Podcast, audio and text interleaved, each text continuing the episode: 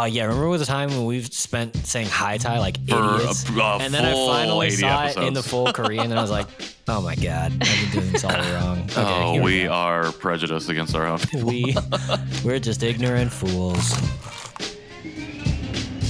You're listening to The John Chi Show, hosted by three Korean American adoptees diving headfirst into what it means to be adopted, Korean, American, and more. And now, here's your hosts, Nathan, Patrick, and KJ. Welcome back to the Janchi Show. I Thank am you. your host, Nathan Nowack, along with KJ and Patrick. Hi, guys. Hello. I'm KJ. I'm Patrick, and Hi. this is the Woody In the- podcast. Hooray! Hooray, we're back. Oh, we're I still need here. I need a bunch of kids going, hooray! That would Yeah. be fun. That would be a fun. That would be That fun. would be a good Can you add sounds to the soundboard? Yeah, how do you think all these got here? Well, I assumed it was just like a default one you could remove but not add. How do you think our music got in the? That's a great. You know, I said that, and I knew you were gonna say that, and I was just like, oh, hopefully he doesn't say it, so I wasn't gonna say anything. It's fine. Welcome, Wah, though, wah, wah. everyone. We are the Janchi Show. We are three Korean adoptees. We, this is, I mean, we are well into our hundred, hundred something episode. I don't want to like say the ex- actual number. we are well into our hundredth episode. hundredth, past Oh yeah, this, This has is all episode been 100. one It's episode just 100 over and over again. 100.4. Hashtag we're back, baby. Yeah, no, I mean this is uh this has been great. What for anyone listening for the first time? What is Janchi, and why do we call ourselves the Janchi Show? KJ, Oh, I thought you were John asking Chi the people who are a- listening. yeah, uh, Speak now. We'll take a five second pause. yeah, Dora the Explorer style. That's correct. that is Uh, yeah. That's right. Mochila is Backpack. backpack. Monkeys Uh, yeah, don't wear boots. Janchi, Janchi means uh, to feast. Um, and we believe that you can't properly feast without celebrating, or you can't celebrate without properly without a feast. Uh, so that's what we're here to do. We're here to celebrate who we are, what makes us uh, ourselves, what binds us together, what separates us and makes us unique. Uh, all the while, um, just having a, a good old time. And then at the end of the show, I was going to say all the while eating, but we don't eat the whole time. We only eat at the end. We have a Korean uh, Yeah, that would be rude. snack or sometimes a Korean drink. Um, Sometimes Yeah. I'm eating right as we enter into the interview. yeah, But that's I usually true. try and Sometimes we're finish finishing before dinner. we start. Yeah, Yes. off mic. And Off then mic. sometimes it's on and then mic. sometimes, Sometimes we haven't eaten yet, and while the interview is happening, all I can think of is food, food, food, food. because we sometimes record this right right during our dinner times, and since we're spread out, we're in three different time zones, so uh, we have a wide spread of of uh, dinner time. I guess uh, that we are taking up. So That's true. Well, in in this episode, we actually take up a fourth time zone that is vastly different from our standard continental time zones. uh, Mhm. Very our true. Guest Yeah. calls in from South Korea. I, w- do we talk about where? I guess she's just Nope. in Seoul, right? I don't Jesus, know. yeah. We did not get into it, I don't believe. we believe. get into the specifics. That's Yeah. fine. what You did we get into? We. what did we get into? No Uh, spoiler alerts, but We Listen, so our guest today is Nikki Webster. Um, you may know her from her Instagram handle, Nikki Often, or as we'll find out later, Nikki of Ten. Uh, we talk about her life growing up in the Maryland. Uh, wait, yeah, Ba- DMV. Baltimore is in Maryland, right? Yes.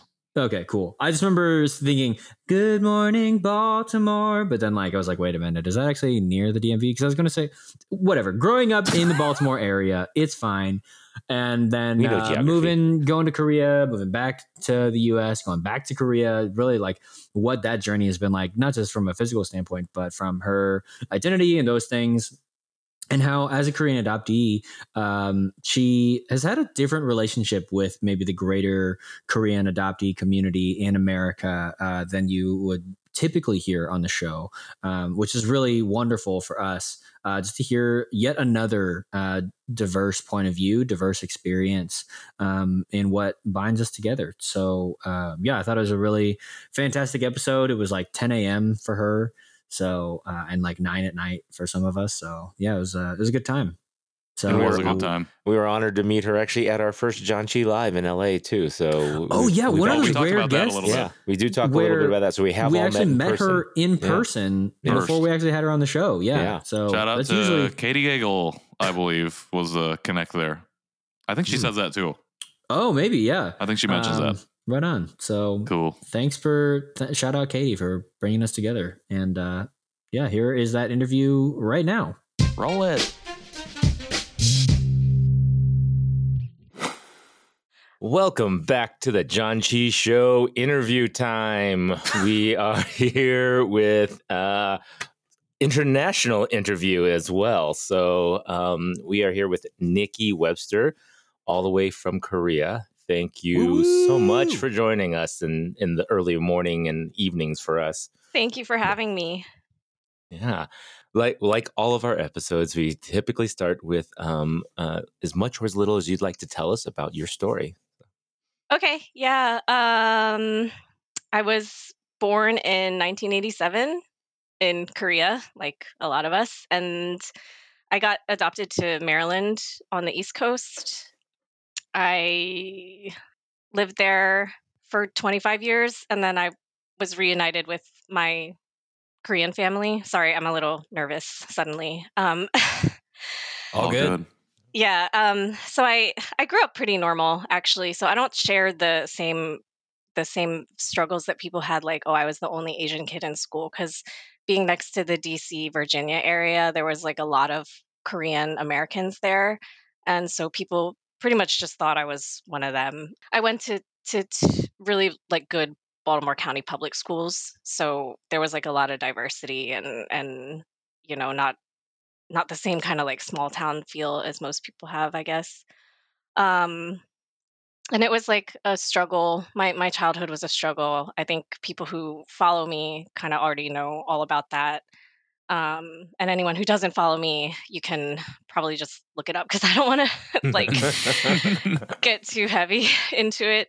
Um, but yeah, it was a, it was a pretty tough struggle. My parents like divorced when I was when they got me. Kind of they separated and then they Mm, divorced. There was a custody battle. Um, I grew up with a sister who has a developmental disability. She's seven years older than me, and I think when I was young, I I became a caretaker like at a quite young age. hmm Um, and then my my adoptive mother, she tried her best, but I think she there was just a lot of things in her own life that she needed to deal with. Um, and I couldn't I couldn't help her with that. And I think a lot of the times adoptive parents think that we're going to help them with that. But um yeah, I just I couldn't. And I sorry. I um yeah, I think I didn't attach to her when I was young. Um, and I mentioned this in, one of my drawings. I had a nanny when I was young. So we were like, I think I was actually adopted into a quite affluent family at first. Um, and I think I attached to that nanny and like in the early childhood years. And then she disappeared as soon as I could go to school. So I didn't really attach to my mom after that. And I think that's probably the biggest reason uh, like of why that happened. It's not my mom was like a bad person. It was just literally attachment theory. And um yeah, I just like struggled growing up kind of like the same struggles as most normal kids, just like not fitting in and school work and and extracurriculars and stuff. Um and my mom the I think I'm really thankful to her actually because she cultured me a lot when I was young, like with like we would go to the symphony and I did ice skating, I did horseback riding. Like these are all kind of like rich people things in my mind. So I'm really thankful for that for those things. Um but yeah, I you know, I was just personally internally going through a lot and I went through high school and as soon as I could like drive a car, I would just always be at someone else's house, like my friends or just going to the library or just driving around, not to be at home. Um and then I went to college and I like really separated from my family then because you could you can live on campus and you can take classes in the summer and the winter also and you can just never go home if you don't want Mhm. to um, and in my like last year of school, I decided to study abroad to China instead of Korea because I think it was that thing that people do where they're like, "Oh, I have Korean roots, but I'm too scared to actually go there yet." Um, so I decided to go like adjacent to it. But I at that time I applied to meet my family, or I like asked Holt, "Can you help me with that?" And they said, "Sure." And they did like the letter that everyone talks about, like write it to your birth mother. They sent it off, and my oldest sister answered me back. Um, and they heard that I was in China, so they they were like, "Yeah, you should just come over here." Um, when you go back Yeah, to you the should States. just come over this way. Yeah. I mean, Just when you've already way. crossed the Pacific, that's like It's true. I That's a don't good know. point. Yeah, depending on what point. part Yeah. of China you're in, you're like that's like a three hour flight. Like that's That's yeah, but as a college student, a change ticket is really Yeah. expensive. Oh, for yeah, sure. yeah, yeah. Yeah, You're like, so- but I have no monies, Mm. no monies of any part of the world. so yeah, but I did it, and then we they we went in the room and they just united me, I guess, and they were like, "Okay, you're good." And I went to have one meal with them, and at that like kind of moment, I was like, I have to go back to America and finish my degree, and then I have to come here and teach English. This is my only chance to have a family, and Mm. um, there was like a lot of desperation behind my first move to Korea. And this move is very different. So I'm really thankful for that too. Um, I'm really thankful for my whole life actually. But um, yeah, it was it was just like I was just like I got to get out of here. And um I left and I came here and then uh, from 2012 to 17 I was here continuously and I never once during that time went back to the states um, which i think is kind of different also from other adoptees because at least they go home for like christmas every year um, but i think there are some who don't who don't do that too though um, and then that was a really fun time because there were a lot of adoptees here who were my age and we were all kind of lost and young and Korea like Seoul is such a fun city to get lost in like that. So um, I'm glad I had that experience when I was at an age where it was like more okay to be a little bit messy.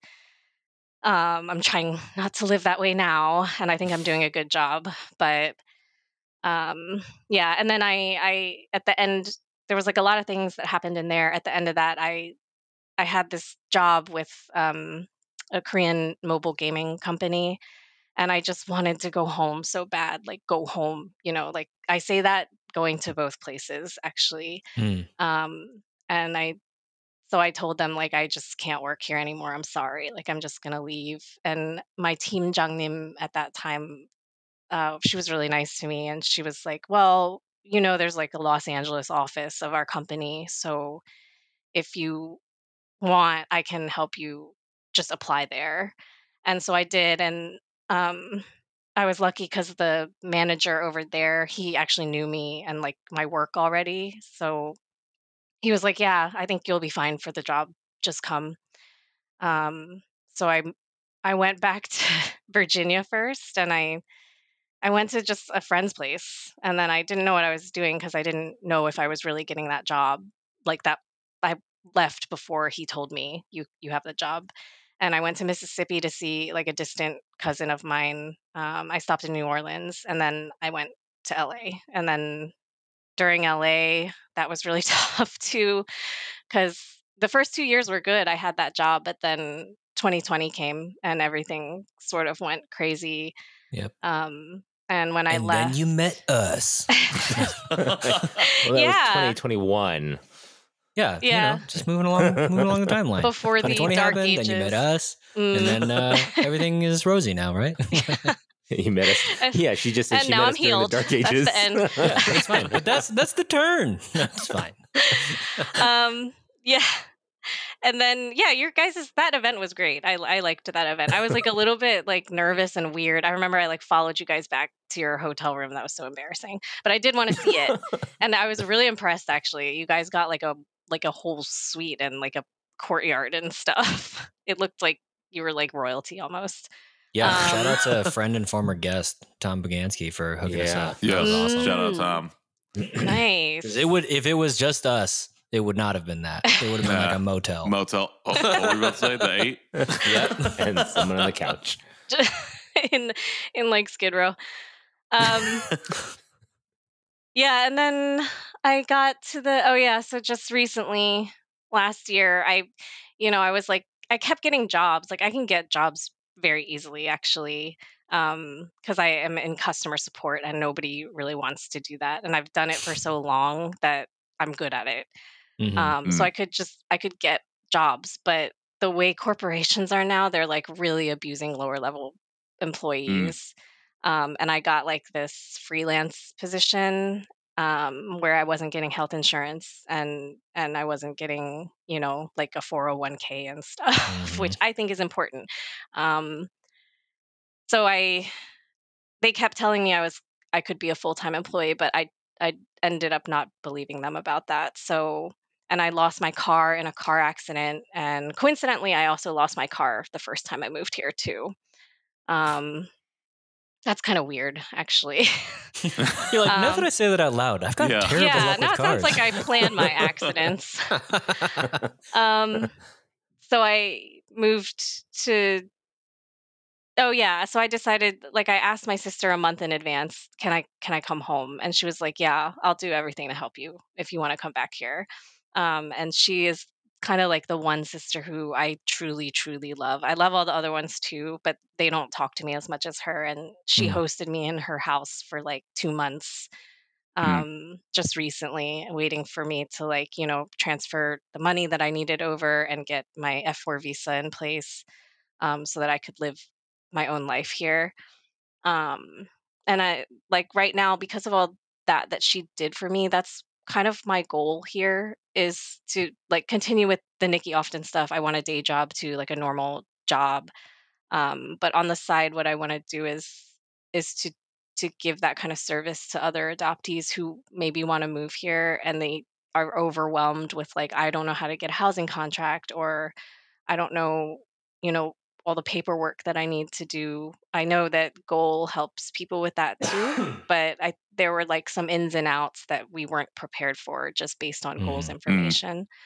Um so yeah, that's like it, I guess. I sort of sorry, I gave you like a chronological thing. I No, don't know. that's great. All good. No, thank you for sharing. There's all no that. bad way to tell your story. There really Honestly, isn't. You There could have really been is like, I don't know, I was born and now I'm here. And be like, great, let's talk about that. Yeah, I feel like Yeah, I the- glossed over a lot of emotions, but Well, uh, well, what I've learned over, you know, the how many guests do you think we've had? Like 70, maybe, Sure, out of the yeah. 100 and some episodes, is that, like KJ said, there is no one way to tell the story. Mhm. And again, I think I make this anecdote all the time when a guest is like, Did I do that right?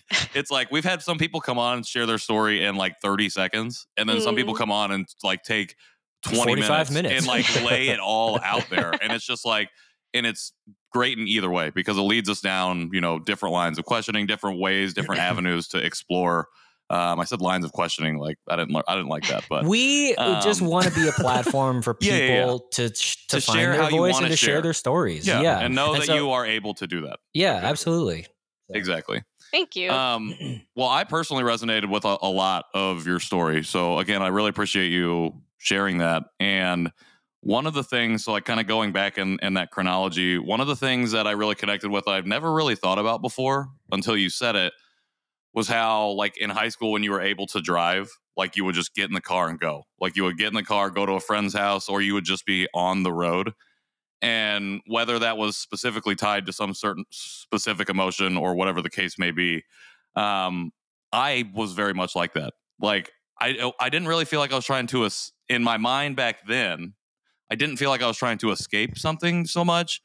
I was, but for whatever reason, I was just always out, and I never Mm. put a thought to it. Like I'm trying to get away from something potentially. You know, I've had, I have, a, I still have a great relationship with my family. I had one then, and you know, I can, I can chalk it up a little bit to maybe like rebellious teenager phase, but also it's like I never thought about it in the sense that like th- there's something unsettled about me that has to be there and is also searching for maybe not family specifically but community of Mm. people um when you were in that phase in searching did you feel like did you feel like you were able to build community with the people around you that you were growing up with then whether it was like the necessary community that you needed or uh, uh, was it at least like i could build friendships that that have lasted i guess past that point? I don't know if that question makes any sense i apologize. Um, but like I- i guess in the context of like trying to like maybe thinking about trying to get away from something like in finding yourselves at your friend's house or, or at another person's place um i don't know did you feel like do you feel like that was that sense of community or was something else No, it was all distraction and just really trying to not be at home. Um, I had like a really good friend of high school, or a really good group of high school friends. Um, Mm. and we were all pretty close, but I don't know, for some reason, I it was I just ended up destroying that whole group. And I kind of do that a lot sometimes. Like I've noticed that about myself, kind of like not being able to have good friends. Um, and it's really sad.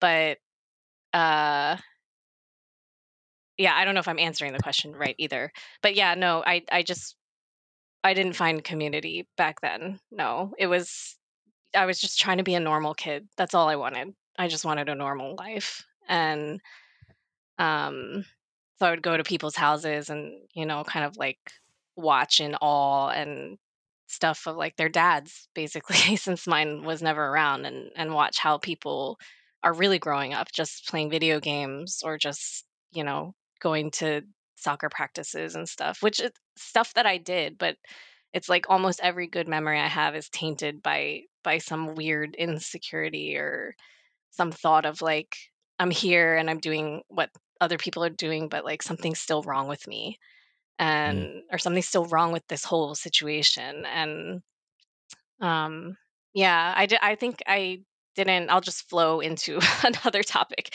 Um I don't think I found adoptee community until like college-ish, like middle college, but it's not the same community I think that's happening now. Um I I feel like we weren't really focused on like race and identity, or it may, that might just be me. I, I think I've always like kind of taken a step away from those communities. Like I just wanted friends, not to like talk about adoption. And um, but I thought if we, you know, if we share this in common, we can maybe it's can be a deeper level of friendship. But I don't think that's true anymore. So do you, do you think the um the feeling that you had of like kind of that whether it's like uncanny valley or the idea of just like just going through the motions and like pantomiming like younger do you think that that was related to adopt like your being adopted or do you just think it was like the circumstances of your life I just heard you say, you know, it was like, I don't know. I just, for some reason, I felt like I could never be normal. Like that there was like kind of a natural outsiderness. And I know that like for a lot of adoptees, that can, it can just be the fact of adoption that's like the chip on the shoulder. It can be the transracial nature of an adoption or something like that. But do you think it was any of those things for you? Um, sorry, I'm a little like confused because uncanny valley. I don't. I'm not sure Oh, what that it's like when something is like, it for all intents and purposes, it should be right, but it's like something's off and you can't really describe it, but like Oh. something's definitely off. oh, it's the thing where uh, when they draw something, it's human, but you can tell it's not. yeah, yeah, human. yeah, Like the CGI faces, like on Yeah, like Princess the- Leia at the end Mm. of Rogue One, is the Yeah. one, Or one the that I come original back to. Avatar. And then there was Oh, another sure, sure, word. sure. Sorry, there was another word. Pan pandering. No, what did you uh, say? Oh, pantomime. Yeah. Oh, is that what is that? Parroting? I mean, kind of. Oh, yeah. It's just like, but just the idea of like going through the motions. Yeah. Oh, okay. Um, sorry, AJ I uses really. big words. Sorry. Yeah, you're gonna have to dumb it down a little Glad you asked because when he said that valley word, I was like, I Yeah, have saw no clue what he's going to the talking about. That's going to the fine. There's a blank face on my side too, so don't worry. Okay. sorry. No, sorry. I was going to say um Oh yeah, so I forget the question cuz we went into the Yeah, yeah, that's definition okay. So, of those words. you- I'll, I'll ask it again. So, do you think that the like that that sense of when you were younger, like going through the going through the motions and wanting to be normal, do you think that the thing that was holding you back from feeling normal was adoption related or race related, or is it just kind of circumstances of your life related? no, it was my family. Yeah. Mm. It was the way I was being raised. Um Mhm. my mom was like pretty reclusive. She ended up to be pretty reclusive and I I don't blame her. I think she that's what she needed at that time to to survive what she was going through. Um, but I think it's pretty damaging for a kid, and it's also not her fault that back, you know, when we in my I guess cohort of adoptees or whatever, you know, they I've seen the pamphlets that they were given when they adopted us, and they s- hmm they all basically just said, just tell them they're just like everyone else. Just tell them Right. that they're loved and they're not different. And it's I I just I I don't know. I knew something was wrong with that back then, but I didn't exactly know what it was.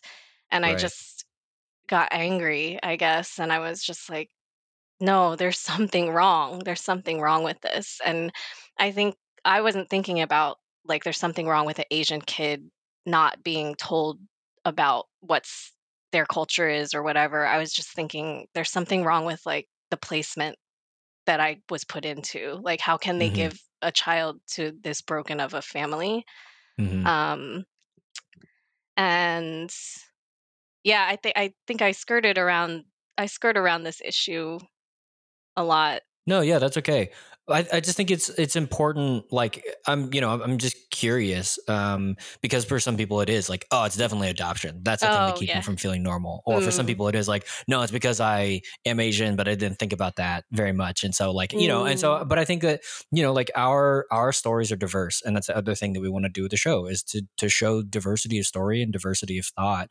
And I think, yeah, Mm. it's important to be like, I don't know, those weren't really factors. Mm. Uh, I had other other things, quote unquote, normal things, you know, that like not quote whatever, not adoption, not race, whatever, just things that I was going through that was was preventing me from doing that. And then at the same time, you you mentioned, you know, coming into finding the adoptee community um, in college, but like, was that like on your radar as a community to find? Was that like a, or was that the moment where you um, kind of like we're like, oh dang, I'm adopted. That maybe that means things, or you know, like I think just kind of what was like the that the journey of like how you think about being adopted before the friend Mm. group, through the friend group to now. Mm. Um. Well, the high school friend group, we never really, I never talked anything about that. Um, and then I did the, the same thing that kind of everybody goes through, all of us, which is go to college and then suddenly you meet a bunch of Asian people all at one time. and like you really interact with them. Not, it's not just like you're sitting next to them in class. It's like you have free will to talk to them. Um, and I tried, I think I tried to join like a sorority and, uh, like a those APAC clubs or whatever. Um, but I just could tell. I think I could tell that I wasn't like them, and that's. I think that's where the that first struggle of like race came in. Not when I was Mm. little, because everyone was fine with me, but um, yeah, I was just like, I'm not like these people at all, and um, I tried to go to like a Korean church because I thought that was going to be a way to meet people and be in Korean spaces, and is big mistake. Like I really, really did not enjoy like I found a Korean space I don't want to be in. yeah, for like for sure. I I get have that. like I feel like they can be really intense. yeah they they can be they're they can also be very like vile and vicious and that was i think that was one of them um but they can also be good and intense because i've also been to a korean like baptist church and that's kind Mm. of like the most intense sect that i've ever encountered um and but my they're all good people they weren't like bad um but yeah like the the pastor there like singled me out as a false prophet and he told me to leave and i i Wow. just and he like did it through a service not like taking me aside and asking Damn. me is something wrong yeah he Cool. he just did a service about that like a passage in the bible about false prophets and i knew it immediately and i that's one of the things i like about myself is that i can tell when people are doing that kind of stuff to me um but it's i wish he had just been straightforward about it like Mm. why um Right. but yeah so i did that kind of stuff and then i think i just i met some uh, i met i think i met a lady who had a chinese adopted daughter somehow randomly and then she because of her research and her being like wanting her daughter to have adoptee people around, she connected me with those groups rather than me doing it on yeah, my on own. your- yeah. And then because Facebook came out at that time, it was a lot easier to like go into those groups and start Mm. seeing other people's like stories and stuff. You know, I think the reason why I don't I don't really like okay, I'm I'm going to be honest, I don't listen to your guys' podcasts a lot like That's I don't either. That's fine. How dare you?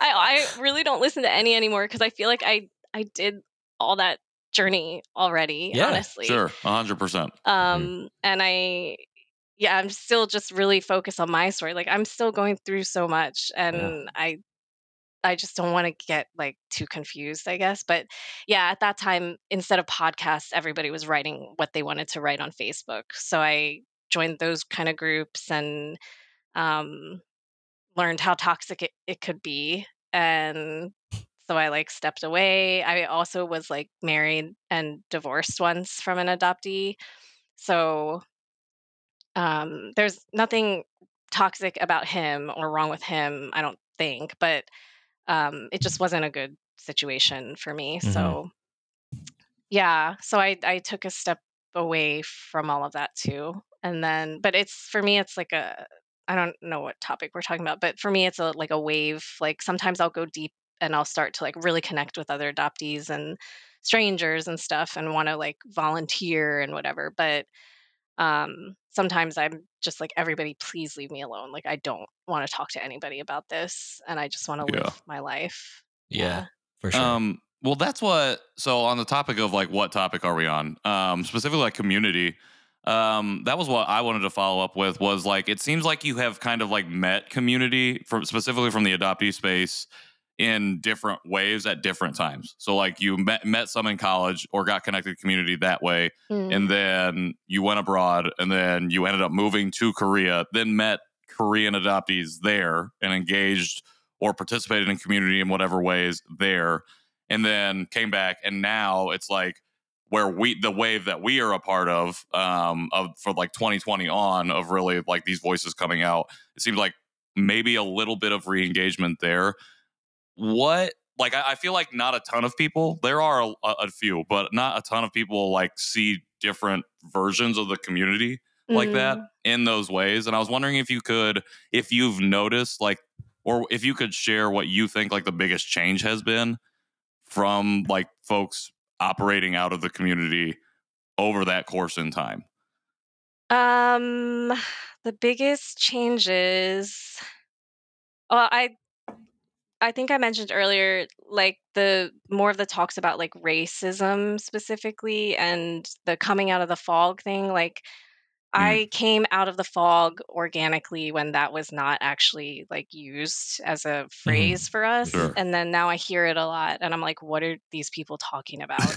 And- what is this Yeah, really. Like when I first heard it, I was like, "This is not, this is not right." But, but I, it is right for people. Like it's right for a lot of people to use that phrase for Yeah. things. Um, but I, for me personally, I was just like, "This doesn't make any sense."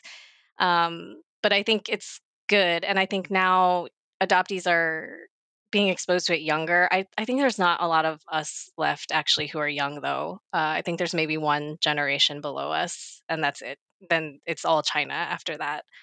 Um, I feel that way. I don't know. I might be wrong because I it's don't. like a sm- it's see like a smattering. I actually just saw they just put out a report like the adoption international statistics, and like Mm. Korea's is in like the 200s. It's like super low. Mhm. Um, but it does seem like they're just peppered in like 50 from like Ghana or something, or like 50. Like it's just really weird. Like there's still like probably a hundred, I would say, maybe not a hundred, like 60 to 70 sending countries on there, and Mm, you see the statistics. So I definitely get what you're saying. Like there, there's this, there's like we are closing the bridge almost of like from that like the first wave really not the first wave of international adoptees i guess i'll say to like this point in time where like you are only going to have to worry about educating so x amount yeah, Mm. per year yeah. and that's then- for me for like from that train of thought it's like well, then who are we supposed to be educating? And it's like, this is a whole nother conversation. It's like all these other people who are not adopted who need to know and understand this experience. But yeah, Mhm. I just wanted to, just because I was like, it- it's just like, there is, but you're right. And I don't feel like we talk about that a lot, that international adoption is not as prevalent. Mm. And where people are like, we need to shut this down, it's like, yeah, it's kind of shutting down its own. Not that it's it's good in you know certain the, in the ways it's been operating anyways, and not that it is still, but Mhm. you know things are happening still, and it allows us to shift our focus a little bit. I think, from my perspective. Yeah. Yeah. I think um that's that's a change to like the the the way that adoptive parents are told to talk to us. Yeah. Or Mm. like whatever the way we tell them to talk to us actually cuz like we all Sure. grew up and now we're adults so we can tell our parents like hey, you're wrong. Um and I think uh what else i don't know it's i it's weird it's hard to say over time what's changing i think those are the things that changed over time um but the the spaces are all different it doesn't matter what time it is so like in the us it's a lot about networking mental health um doing like korea like kind of in my mind i'm sorry but it's like kind of like cutesy korean stuff like The touristy kind of yeah. stuff. Yeah. Yeah. Um, and then in Korea, it's I don't know, it's a little bit darker here. Like kind of most of the people who I think are here are people who there's a reason why they're here because something was going wrong in the states for them. And I am in that category, so I'm not like on a pedestal or anything. Mhm. Um, but uh, because of that, the the space is a lot different and we we don't try to like network we're all trying to survive in korea and there's not a lot that people can do to help each other because we're all coming without a lot of money and stuff Yeah. um Well, and I think that's fair. Like that's that's good to to speak to as well because I think it's it's um maybe if even if no one really talks about it, I think there's a sense of adopt international adoptees must feel a yearning for their home country. Like they Mm. must have this like Disney level like rose rose colored glasses about like what it'll be like to go home and like their home country and whatever and I know that like for a number of adoptees are like, yeah, Korea has nothing for me. For a number of adoptees, it's like, I don't know, Korea just like I mean for me, I'm like, I feel like Korea just gets me. But then also, yeah, they're mm, like, I don't know, I just I feel like I don't belong anywhere, but I'm technically from this country, so I'm gonna go there and then just figure it out. You know, like that it's I don't think that you often hear the perspective of like, no, I'm actually leaving something and this is just like a way for me to land, you know, because the other option would be like maybe England because they also speak English or you know whatever. But like Canada doesn't feel that far away or far away enough, you know. But that there there is the side of leaving, not just like going towards or returning to, but actually just leaving as a yeah i mean option, i was so. running from everything the first time i came here and yeah that's I, I mean that's something i also don't connect with adoptees coming here like i when i i didn't do that thing where i stepped off the plane and i feel some like emotion wave coming even when i met my family they were like for the first time ever they were like oh you, you don't really show a lot of emotions and i was like that's crazy because i have tons of emotions. Like, but yeah they were i mean i've learned over time over the last like 10 years of being reunited with them that's they're like that too my sisters are like that too so and my dad was like that too so now i know where Like, i get oh, it we from all don't show emotions. But we're like we're emotional, yeah. but we like Yeah, yeah, we know how to handle it but um, Internal. Yeah, maybe they were like, I don't know, Americans are loud. We expect you to be louder about it. Yeah. yeah i think they I, I think they think i'm loud too but um yeah i don't i don't share that with people usually i i did the thing where i was just like uh i just want to get out of here. I'm just gonna go there and whatever happens happens which is Mhm. kind of not how i normally am but i was when i was young. I was pretty reckless back then.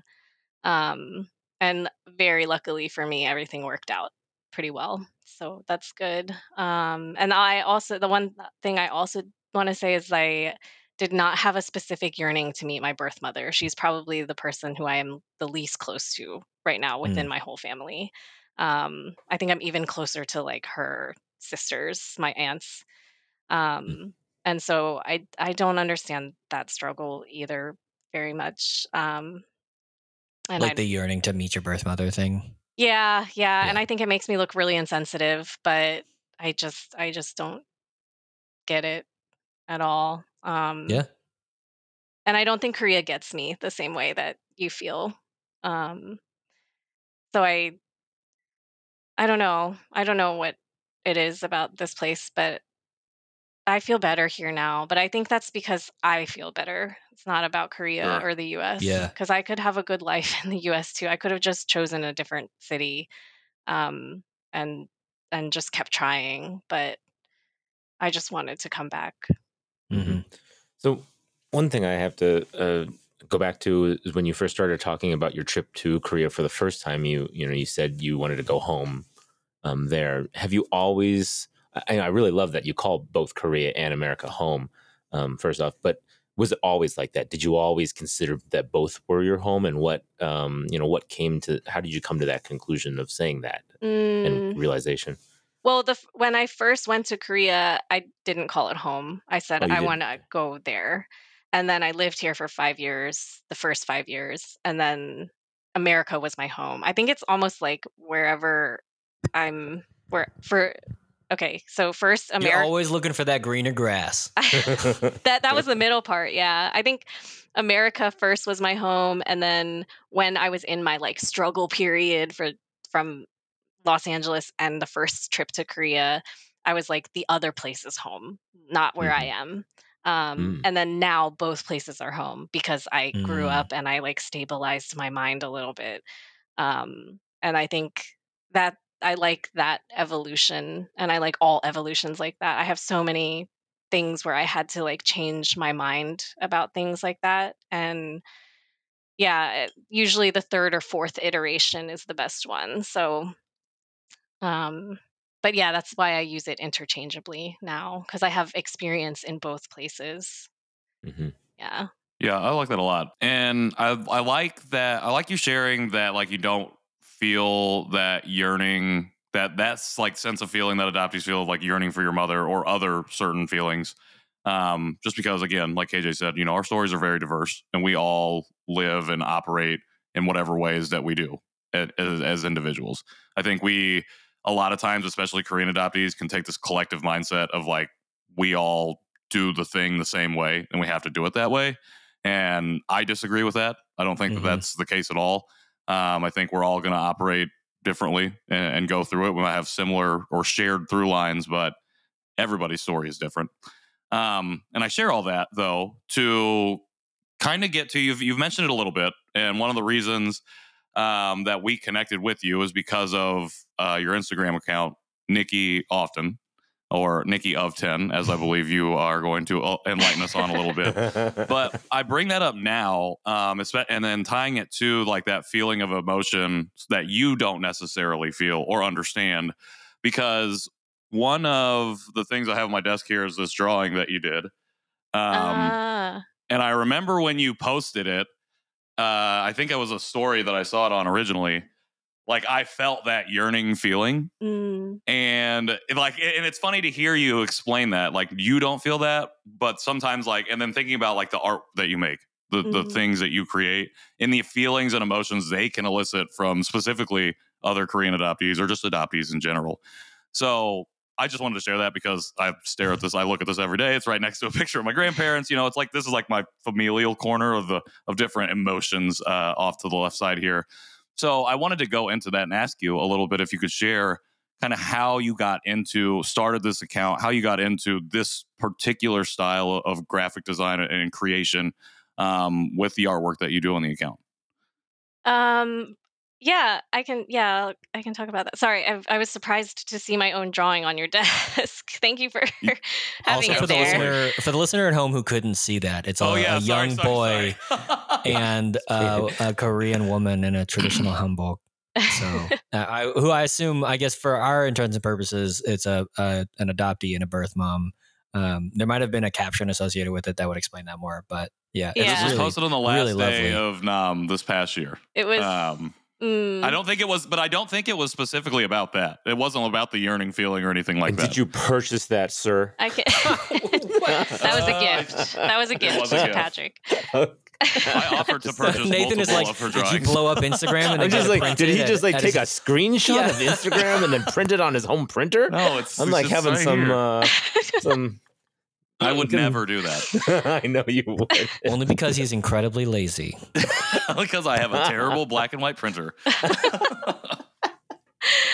um yeah no sorry that was um thank you for for having that drawing of mine um and i can reshare it like whenever we all share this podcast to everyone um but yeah sorry my so the drawings started when i was in korea the first time um and i was in uh what's it I was at Korea University. I was in the graduate school there. Um, I had gotten a scholarship for to study like and it's the national scholarship here it's like quite prestigious but there's seats for adoptees so anyone who's interested please definitely look it up it's E n-i-i-e-d-k-g-s-p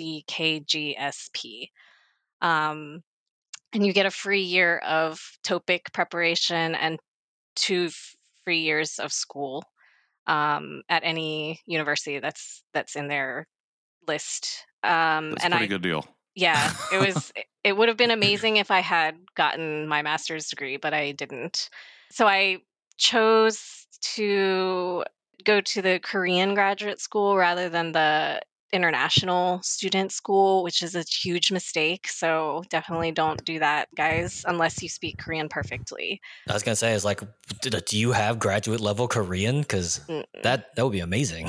No, but there's people who can do it though. There's people who there were like a lot of Southeast Asians who came um who were in the program with me and they learned Korean to level 6 TOPIK, which is the highest one. So they were like basically fluent when we ended a 1-year program. But that's because they were taught like from birth that the only thing that was going to get them through life was to study. And they were given kind of like, you know, privileged lives where the only thing they had to worry about was studying. So that's why they did really good. And I was like, I remember being like super bitter actually against people like that, everyone who could learn Korean faster than me. Um, like learning Korean was really hard my first time that I came here. And for some reason now it's it's coming to me a lot easier. Um, but yeah, I I was in that program and the year the first year of the Korean stuff was fun and good. Like it was a little bit hard, but I was glad to be learning Korean. And then but the first like semester of Korea University, like I remember going into the classroom with all the people in, on the first day and the the professor like read out my English name and then um, everyone kind of started like giggling and laughing and i it just like you know brought me back totally to grade school where i was being made fun of for something for being a little bit different about something And they called out Nikki Webster, and you were like, "It's pronounced often." yeah that's i had to say that to him no um, no i just and then i just felt bad because like i kind of laughed too and he got so angry at me the professor. He was like don't ever disrespect me like that and i i just i just was like this is not where i want to be and then there was a girl who was actually really kind to me and she was korean american so she could speak english very well and she was like you know what if you need help like in the classes like let's study together and i can help you with all this but I realized from like her work ethic that I wasn't I didn't belong there either cuz she just really wanted to study and she wanted to do research and I was just like yeah I kind of took this scholarship not really knowing what it's like to be in academia and um, I met a couple people at the GSIS program that year and one of them was a Korean adoptee and I sort of like got involved with him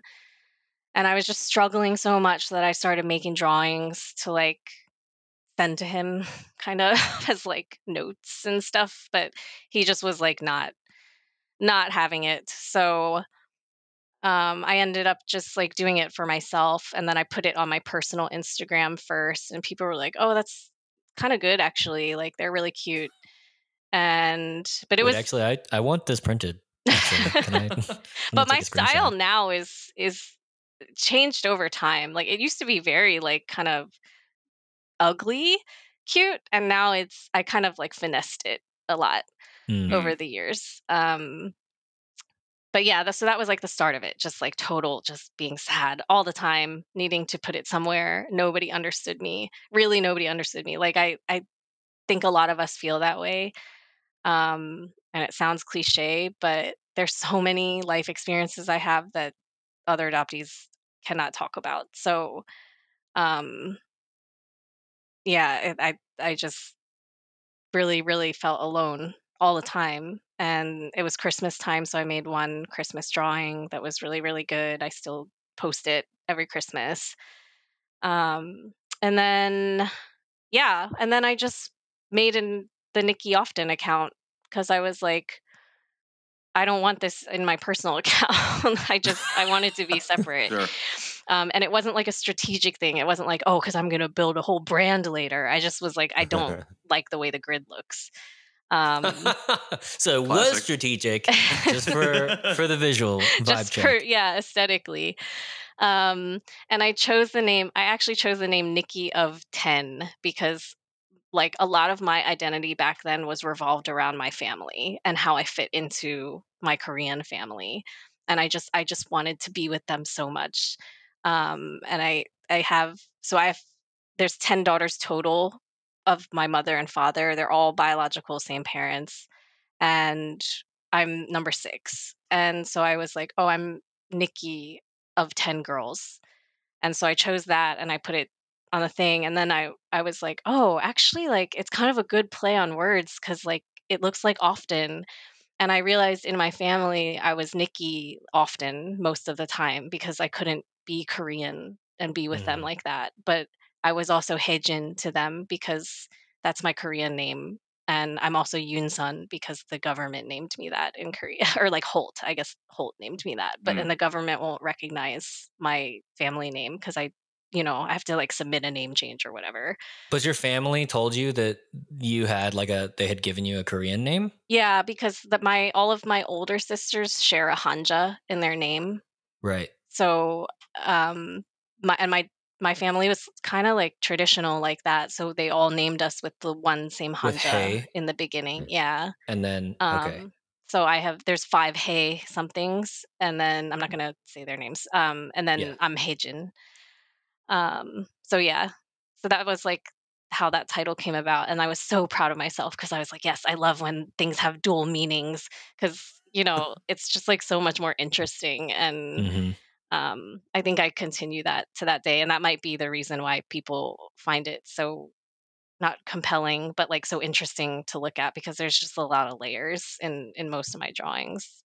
You are an artist. You know what? It's an off-air conversation, Yeah. but I'm uh, I'm gonna take it back. You're more than a content creator. artistry. Not that, and you know, I like I totally get to just being like, I don't know that there's always this all the time, but I think like it's that level of consideration and that level of like, I mean, really, truly of craft. And I think the fact that like, whether by just doing it a bunch or by like careful consideration that that it is improved, I think it shows in artistry, and I think that is why your why your stuff is so resonant and why it's so like every time I see it, I'm just like, oh my god, this is so good. Why don't I see this more? And then I get mad at Instagram for not showing it to me more of 10 times. So yeah, that uh but yeah, it's it's really, really fantastic work. Thank you, Patrick didn't enjoy thank that you. joke. That was I wish I had the soundboard, but I don't have control.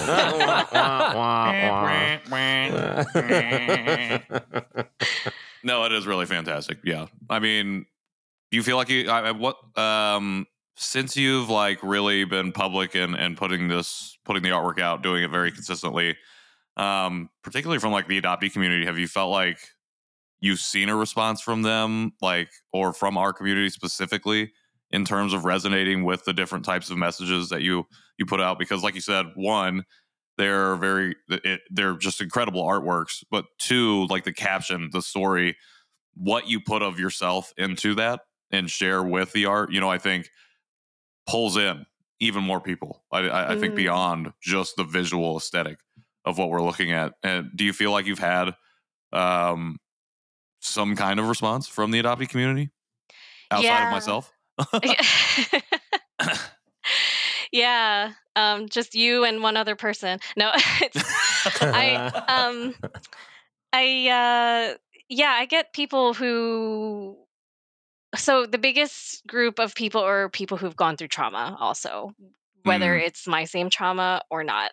And I think the second biggest group is people who are don't realize that they've been through trauma and for some reason when they see one of my drawings or read the words, not a lot of people are reading actually, I don't think, but something in them is like, "Oh my god, I never thought of that," or "I never felt that." And I and people reach out to me, like, personally to be like, "Thank you for the this specific drawing," or, like, you know, the group of drawings and stuff because it helps me feel seen, I guess, and, um, yeah, I I and it's it's weird to me actually, like, when because I can It seems like there's not, like, one specific group, though, like, eh, other mm, than it just being, like, trauma, because there's a lot of, like, sure. adoptees who I think are kind of, like like, they're very anti-adoption, and that's not my stance on adoption, but they they still can resonate, I guess, resonate, whatever, you you know, with my Sure. Yeah. drawings, and we it's okay for us to disagree on that and still kind of share this whatever's happening with me and my drawing. Um, but then there's other people who have like completely normal lives. They're happy, um, or they think they are, and they see my drawing and and they're like, "Oh my god, yeah, I feel something about that." And so I think it's I actually think it's really great that like two totally different people can be brought together by one thing and and it feels really like I feel very honored that I can be something in the world that brings people together like that. Um so I yeah, I think that's I'm sorry, I go off on tangents. Um but yeah, I think the that that would be the response from adoptees. Yeah, mostly. Love it. Yeah, Thank you for yeah, sharing that's that. really really, love really your lovely. artwork. I mean, the fact that there are, you know, we talk about it too, that there are adoptees in all different stages of discovery or, uh, you know, trauma or their their lives in general.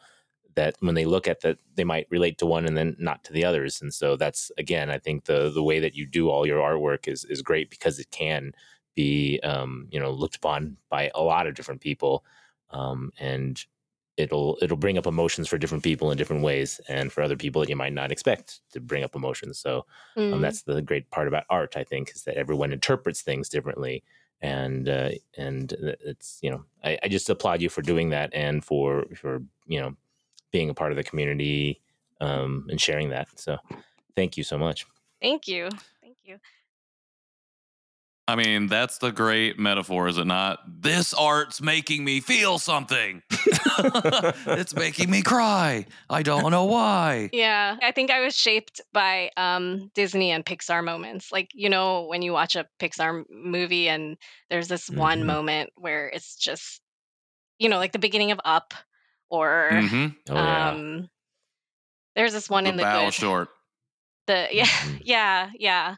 Like at the the climax of the story, like those. oh, I just yeah, felt yeah. those so much. I don't know. I I love it. So I think I put that energy into my work too. Um, Yeah. Well, and I think it helps. Like, that's the thing. Like, I don't know. I know you said like coming out of the fog doesn't really resonate with you.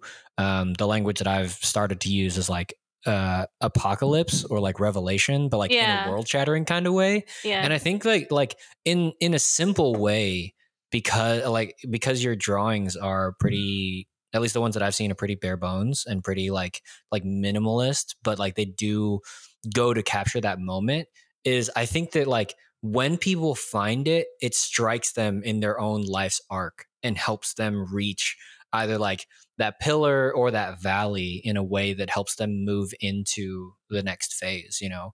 Um, and sometimes maybe unlooked for, but I think always necessary to help people improve, to help people become better, to help people discover more about who they are. So yeah. thanks for thanks for putting it out in the world and for for doing that that work. It, it's really really fantastic.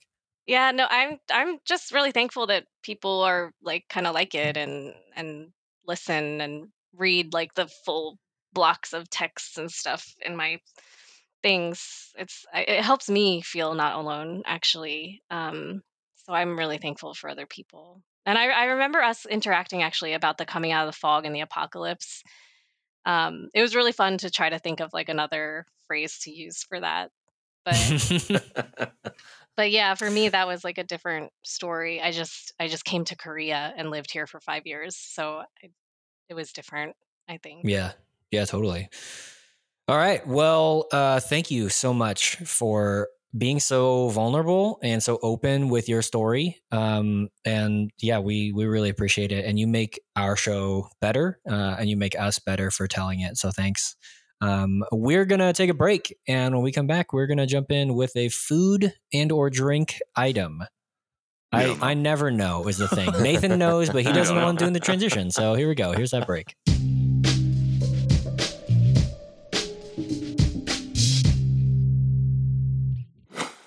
Welcome back to the Janchi Show. Eating food snacky time. Eating I'm, cookies. I'm gonna just change it up every time to make Patrick laugh. You don't know. change it up every time. What Yeah, do you mean? You're just amazing. you're saying it like you're just gonna now start doing I'm just yeah. You've I'm just been gonna do doing it that way. You're I'm like, you know what? do The last hundred times I know. didn't mean to. But, yeah, but moving episodes. forward, I moving forward, I'm gonna make it canon. I'm gonna surprise you every time. No, um, we are back. We just had a great interview with Nikki um, of Ten What? Webster. I was, I'm sure sure many people Oh, You said God. everyone except the one it was. It is Exactly. No. oh my Um, goodness. We Incredible. have a snack from Haitai. We Hey, just, we Haitei. See, I cannot pronounce Haitei. Haitei, Haitei. you just pronounced looks like- it correctly. No, it's because in it's because in English it's H A I T A I, Yeah. but in Hangul it's Heite. Haitei. So take it up with the people who Have we been pronouncing this Romanized wrong the entire time, or do we actually? No, What it's is definitely Heite? been wrong. What is it? I don't know. This company. The little symbol there, yeah. Hey, I don't know if I'm on the camera or not. A. Haitei. I just, I don't know. That sounds, it so sounds so mean. Haitei. I don't know why. I, I can't. I, I don't can't know think what of the country. I don't know what it means. too. It looks like Nikki's on the Haiti. case, but uh, we're getting into some cookies. We're uh, getting the into Janchi boys Originally have from France. Oh, Yeah, It does say that. sable Haite. cookies or Sable. sable, as it's uh, which I looked up means sand. Interesting. And then uh, Nikki, you have Sure, that's what you it have a, like. a a previous um, time on the show cookie. What cookie are you eating? Um, I I thought I was buying what you guys have, but it's a, just a bench cookie. It's just a bench Just a cookie. Just a bench cookie. No, it's of a pretty Well, good. at least you don't have Those- sand. Yeah. no, I I, think I remember know that cookie. those. Uh, Those those are good. Those those uh bin, binche. yeah, I'm the glad. thing that I benche. that sounds very Benche. like Manchester I of you. know. Benche. Killer. I'm glad you guys asked me that I went out to get this though, because the one of my like favorite Korean artists got a collaboration, and her art is on this box. Oh, no nice. way. Yeah. Oh, that's That's cool. cool. Super cool. That's awesome. I Yeah. like those cookies too, so I yeah, don't I what remember these guys are talking about. Do you want me to send They'll you probably be they'll probably be better than these. I but we'll find out. we can do it Can you not get- domestically, so you don't Yeah, have we to. can do no, we can. domestic. Yeah, we yeah, can for sure Okay. get them Yeah, yeah, domestically. definitely don't ship those internationally. Patrick Although is I just appreciate it. a little lazy. He doesn't get to the Kmart's like Yeah. maybe he could. Well, I don't have, have- yeah, I don't have a Kmart here. Uh, yeah, let's Mm. tell me how your Saraga. sand cookies are. Well, I now it's a very uh, Anakin Skywalker meme. so I hate yes. sand. Nashi so. Oh yes. So KJ now is making me smell all of my packages before I eat it because our last one was tasted amazing, but then when you Smelled smelled terrible. it, it did not smell great. Oh, so now I went on to smelling finish all the ones that. Uh, This that smell you- makes up for the smell Yes, it of does. the This other is a great smell. I I mean, I could rate this just based on smell. But Our last like- stack smelled like wet foot, Ugh. but it tasted like wet foot. It tasted really good chocolate It was churro. Sort great chocolate socks. with a hint of cheese. this, this is a Oh, very cheese. thin, smushed cookie. It looks. Mm. uh, I feel like we have a lot of snacks that have this same kind of like smell flavor profile. Just Like sweet. the It's pretty buttery. good. It's like the buttery. It's very buttery. sure. Yep. It wasn't the easiest to open without Yeah. breaking, but uh, it was good. Yeah. Oh man, I have nothing else to say about it. Like because I just have a little Yeah. packet. Pretty much. So- Uh, I mean, it said originated in We're France in 1975. Comes in a really big box, so you get a lot of little packages. Mm. Each package has four cookies in it. I miss um, U.S. cookies. That's you- why I'm not impressed. Do you miss with just like generally like, Like- U.S. sweets? Um, I- yeah, all junk food in the U.S. is like way Mm. better, but you know, it's because I grew up there, I guess. but there's some I I do have like my favorites of Korea too, though. That like I can never. Well, I could get it in L.A. That, that was easy. What are your favorite Korean snacks or dessert, whatever? um Indulgence. Uh, Uh, the food kind. My us favorite jealous. is the hotdog. The one you said Oh, yeah. the fresh Yeah. ones on the street.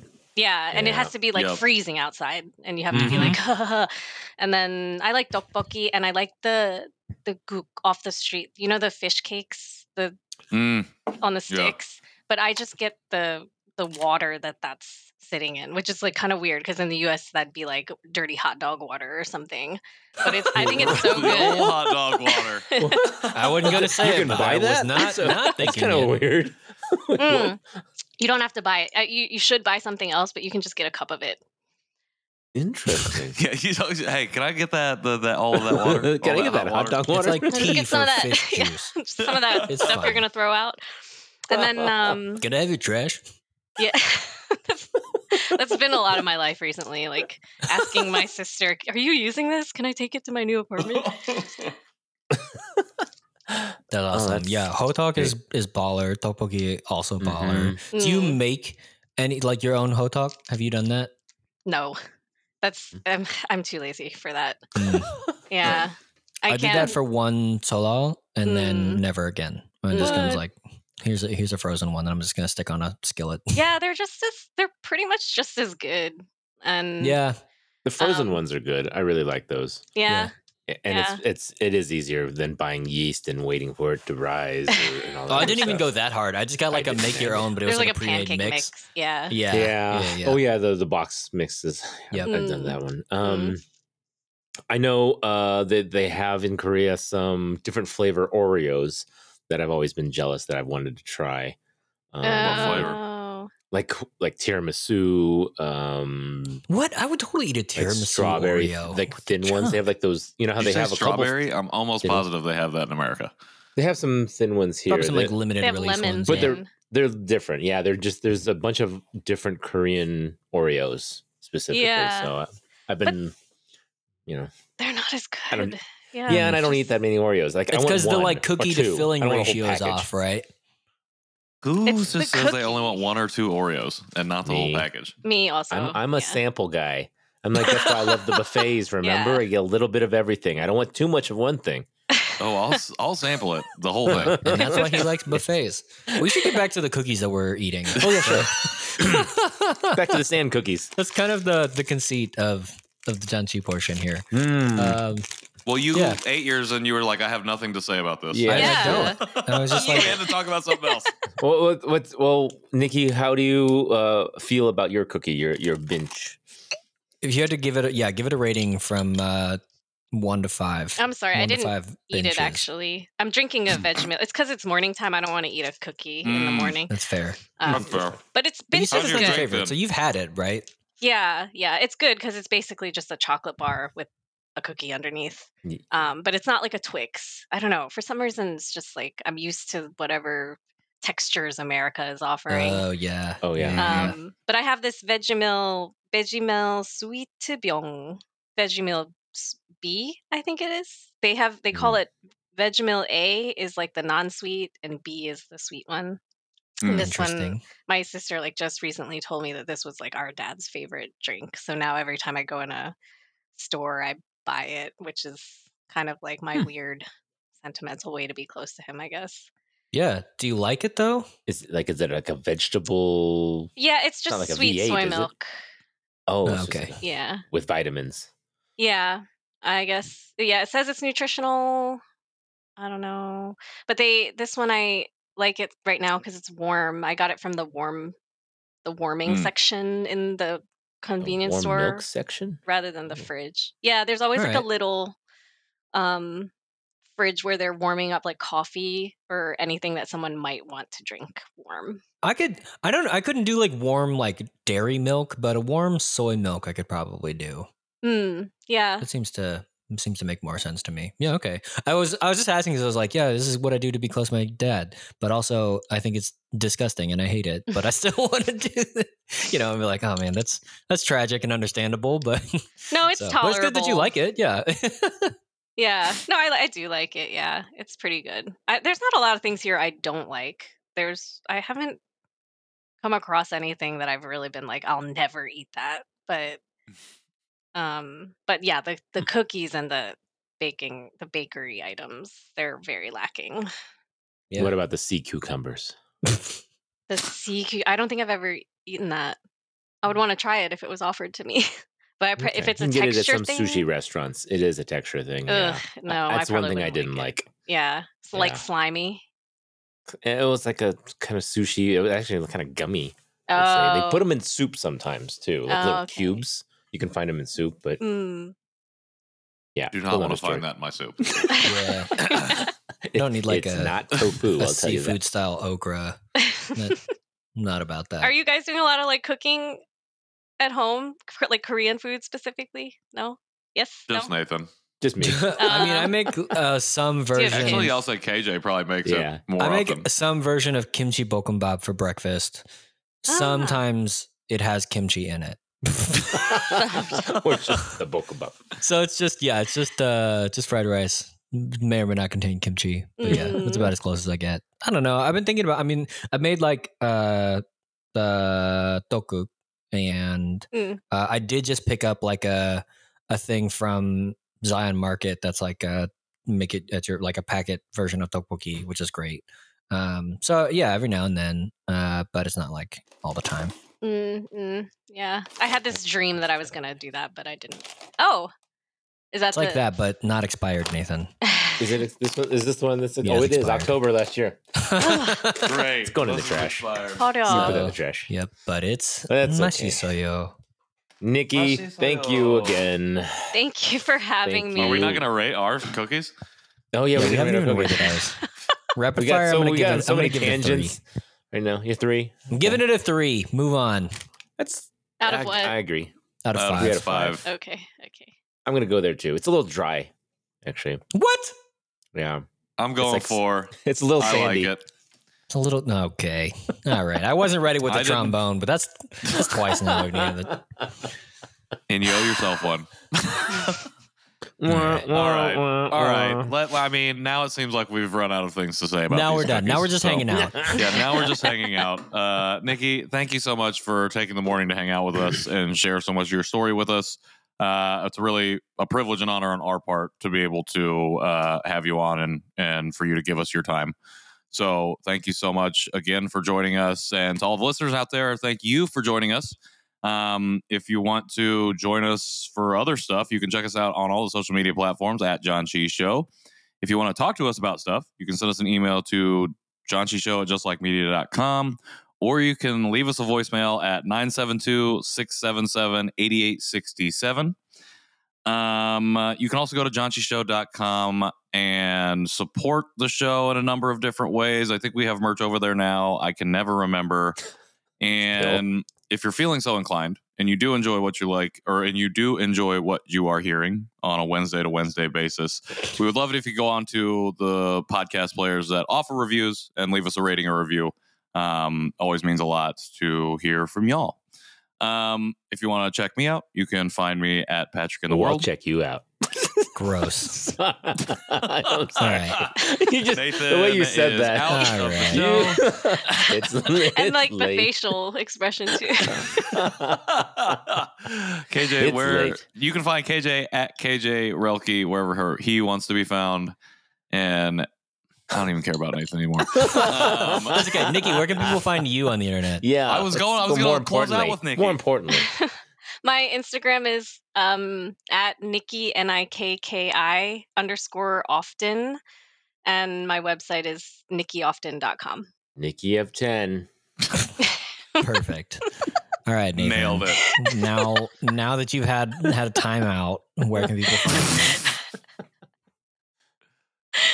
You can find me at Oh. Nowack on Instagram. Thank you.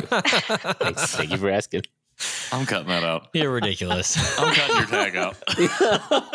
I'm just gonna insert I mean, you're silence. just cut me out of this whole episode. Go right ahead. No, I'm actually I'm- putting I'm more outta of you in. I'm looping your stuff and putting it into different places on the episode. I'm gonna go eat more sand cookies. Put it all in my Mm. awkward pauses. Just put Nathan Oh, right yeah, just Nathan Phil. Just add some Nathan Phil. Um, well, again, Nikki, thank you so much. Make sure you go check out her stuff on Instagram and her website. Do not screenshot and print off your own versions of her not. pictures. Get them from her directly. Support adoptees, support Asian Americans, and thank you for supporting the show. Until next Wednesday, Janchi. Heyo.